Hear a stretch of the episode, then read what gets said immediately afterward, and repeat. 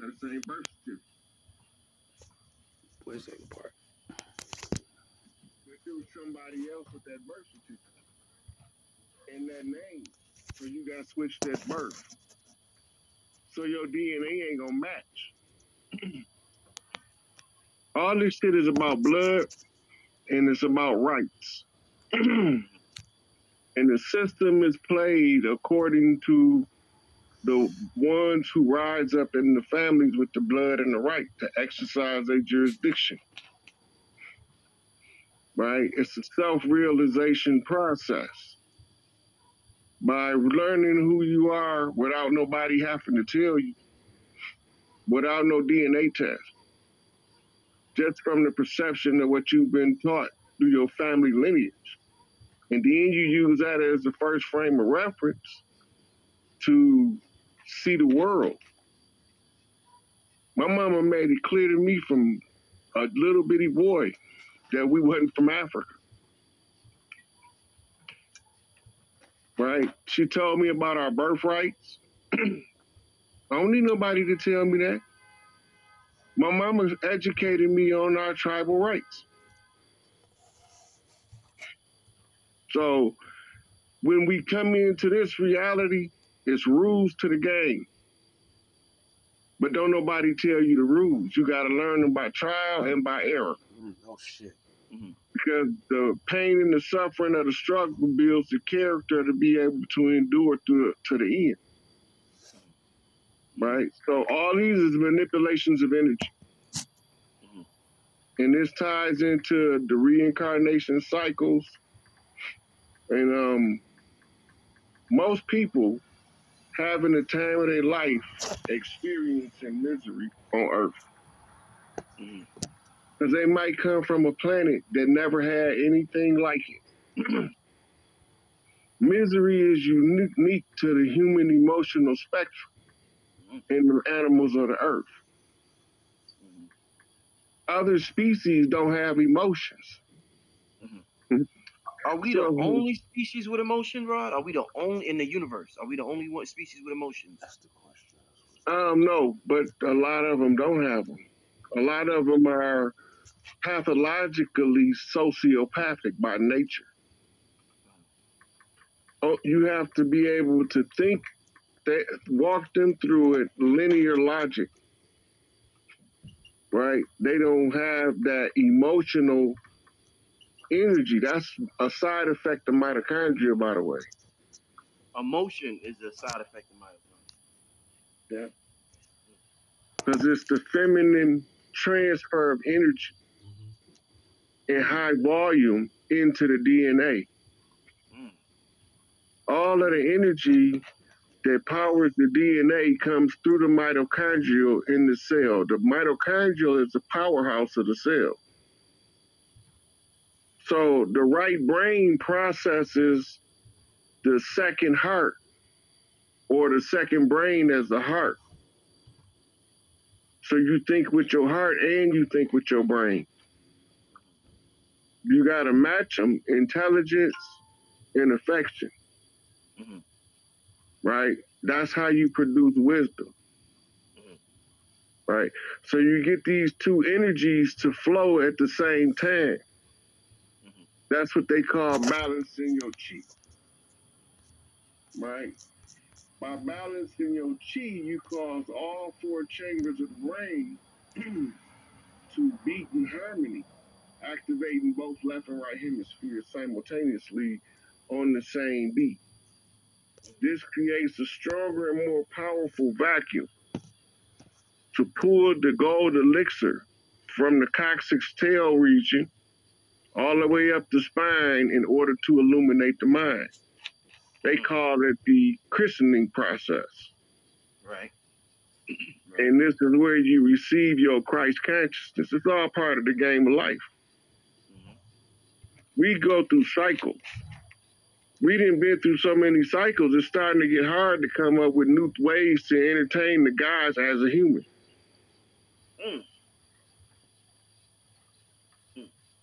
Hey, Rod, we talked about um, you know, these entities that existed before um, you know, Tahuti you saying you was an incarnation of Tahuti at one time. We talked about um Enlil. We talked about all these entities. Um, the entity known as Jesus, probably the most popular entity. Jesus is ISIS. Okay, so Jesus is ISIS. Now, if Jesus is sound like ISIS, he already smoking shit that's like interesting. He is. if Jesus is ISIS, It's ISIS in Greek. uh-huh. I fuck with And they just do what I do. translated it as Jesus into the English language. But the J only 500 years old. There you go. How long ago is Jesus supposed to been here? Well, we hear we hear so many stories of Tahuti and the different names like Tahuti, Hermes, um, T, uh, the what's the American name? The T.O. Teotihuacan. Uh, you talking about Quetzalcoatl. Right. So what about ISIS? Uh, uh, ISIS, Jesus. What's the ISIS is the great mother, the queen of heaven and earth. She's known in Sumeria as Inanna Nana, or Ninma. Like like Ill Na Na. Remember Foxy Brown, Il Na Na? yeah. So the the uh the the great mother that came with Enki, yeah. She had a pact with the prime creator to produce a protector for the earth. And this is how the women decided to create men. as protectors of the earth. Yeah. Protectors of the women. And the women were supposed to be the caretakers of the earth. And we were supposed to assist them and protect them while they go out and grow the herbs that heals the babies. Right? They supposed to been able we, like we fight lions or gorillas or bears or moose to protect the women because the women gonna raise our next generation. This is the, to secure your future. So when you get done living this life, you creating the terms of agreement for the next life you incarnate in. You look at it like a radio station. Your DNA codons align to a frequency. The codons of the DNA is is uh is alkaline crystal. And crystals relay information. the information attunes the DNA to set the frequency in which it produces the individual by building it up cell by cell. Right? So once you get into the form of an adult human, you should be able to communicate with every cell in your body. But they take the knowledge from you to confuse you so that you can make an error in this life that you have to pay for in the next one. These are the the basic laws of uh, energy conservation. Entropy. They can they know how to harness the decay of the entropy on the dark side of the negative energy in order to generate positive progressive energy. Right, right. right? So taking dark forces, using them to produce things to assist the light. Mm. In other words, buying light bulbs so the house ain't dark. right? So it requires the entropy, the breakdown in the energy, in order for the energy to alter form. Mhm. When the energy begin to move, it produces friction, which generates light. Mhm. and from the darkness come the light. That's all e- Egyptian science, Mhm. right? And the Egyptian science come from over here. The temple priests was all priests of the order of Tahuti, who went to teach all the people of the world by setting up universities of all types all around the world according to the culture of the people in the local area. The goal was is not you're not supposed to upset the culture of the people of the land. Mhm. So they did exactly the opposite to us. But our culture persisted and it bubbled up in the blues, R and B, altered the music, right? And then you get into hip hop. and hip hop become the most powerful aspect of our culture. And it also become the most powerful vehicle to transfer information from tribes chief to tribe chief without them ever seeing each other. Mhm. Put it in a song. Yeah. Put it in the sun. All right. and the arts. First hand accounts of people that met him several times throughout their life said that he never aged a day. People throughout the ages have called him the man that knows everything, the Wonder Man, and the man that does not die. Let's get into the video. The Count of Saint Germain's real name is unknown. His background is also obscure, as we know nothing about his birth or childhood. There are many possibilities of the origins of the Count of Saint Germain, one being that he was the son of Prince Francis Rákóczi of Transylvania. This would account for his wealth and fine education, as he was a man of immense knowledge. Other reports identify him as the illegitimate son of Maria Anna of Pfalz-Neuburg, the widow of Charles II of Spain. Other accounts say that he was alive in the time of Jesus Christ and attending the wedding at Cana, where the young Jesus would turn water into wine. Oh it. The Count's legend is so great that he apparently claimed to have received the staff of Moses from one of Moses' great grandsons in Babylon in the time of Cyrus the Great, who was the founder of the Persian Empire. This would have been around 530 I to 600 BC. Z. I say. Throughout his life, he Mhm. created a confusing web to conceal his real name and origins and used different names depending on the people who he was visiting. However, the name which stuck was the Count of Saint Germain when he courted European royalty and nobility in the 18th century. He would leave the rich and royalty in awe with his vast knowledge of science. He also knew the history of nearly every nation and could recount tales from thousands of years ago as if he was present there. He would play the violin, which would move people and leave them in tears. In addition, he spoke French, German, Dutch, Spanish, Portuguese, Russian, English, Chinese, Latin, Arabic, ancient Greek, and was even familiar with Sanskrit. The idea that the Count may have been immortal came to be in 1760, where the Count was visiting Paris that year. The Countess von Georgi had heard the Count had arrived at the home of Madame de Pompadour, the mistress of King Louis XV of France. The elderly Countess was questioning this, as she had met the Count while in Venice in 1710, some 50 years ago. When she met the Count again, she was flabbergasted to see that he hadn't aged a day, and she proceeded to ask him if it was his father that she had met in Venice. The Count replied, No, madame. I myself was living in Venice at the beginning of this century. I had the honor to pay you court then. The elderly Countess then replied, people go on this Forgive me. that that is impossible. The Count I knew in those days was at least 45 years old, and you from the outside, at that age at present, He's not right. Madame, I am very old, he said with a mysterious smile.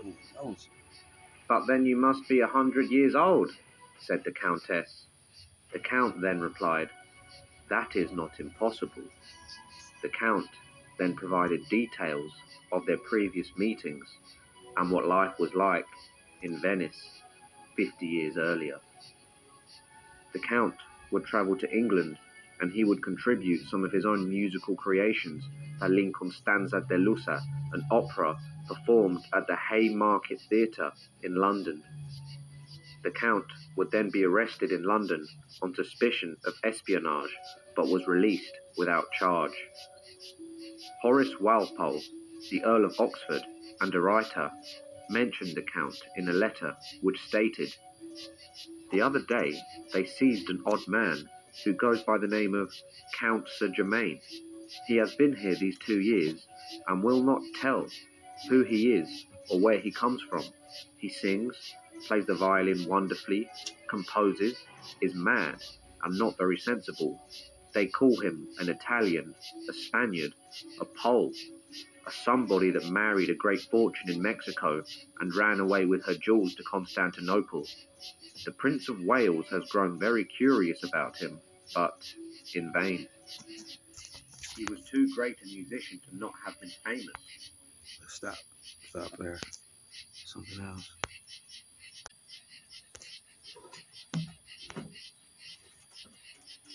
The Count is then described as pale, with extremely black hair and a beard. He also dressed magnificently and had several jewels, even his shoes were studded with them. The Count then appeared in the French court around 1748 and was employed by Louis XV for diplomatic missions.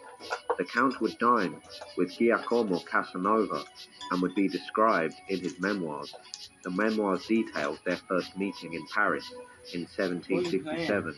He wrote, The most enjoyable dinner I had was with Madame de Robert Herky, who came with a famous adventurer known by the name of the Count of Saint Germain. This individual, instead of eating, talked oh. from the beginning of the meal to the end. I listened to him with the greatest attention. It may be said that as a conversationalist, he was unequaled.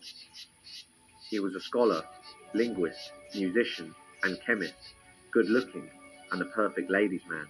He gave them cosmetics and flattered them. This extraordinary man, intended by nature to be the king of impostors, would say in an easy, assured manner that he was 300 years old, that he knew the secret to universal medicine, that he possessed a mastery over nature, that he could melt diamonds, professing himself capable of forming out of 10 or 12 small diamonds one large one of the finest water without any loss of weight. All of this, he said, was a mere trifle to him. Notwithstanding of his barefaced lies, I thought he was an astonishing man. In 1762, the Count would then travel to Russia, where he allegedly was involved in Catherine the Great's ascension to the throne. Under her rule, Russia grew larger, its culture was revitalized, and it was recognized as one of the great powers worldwide. In 1774, the Count would return to France when Louis XVI occupied the throne. He warned them of a revolution that would come to pass 15 years later. He was next seen in 1779, where the Count arrived in Altona, a borough of Hamburg.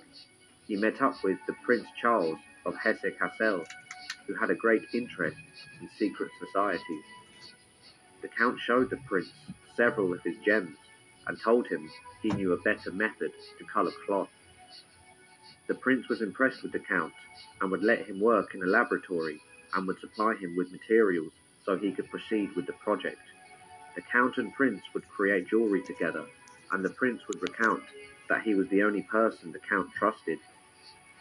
He told the Prince that he was the son of a Transylvanian prince, Francis Rákóczi, and that he had been 88 years old when he arrived in Altona. The Count was recorded to have died in his residence in the laboratory on the 27th of February 1784. He was buried the next day in a private grave in Nikolai Church in Eckernförde.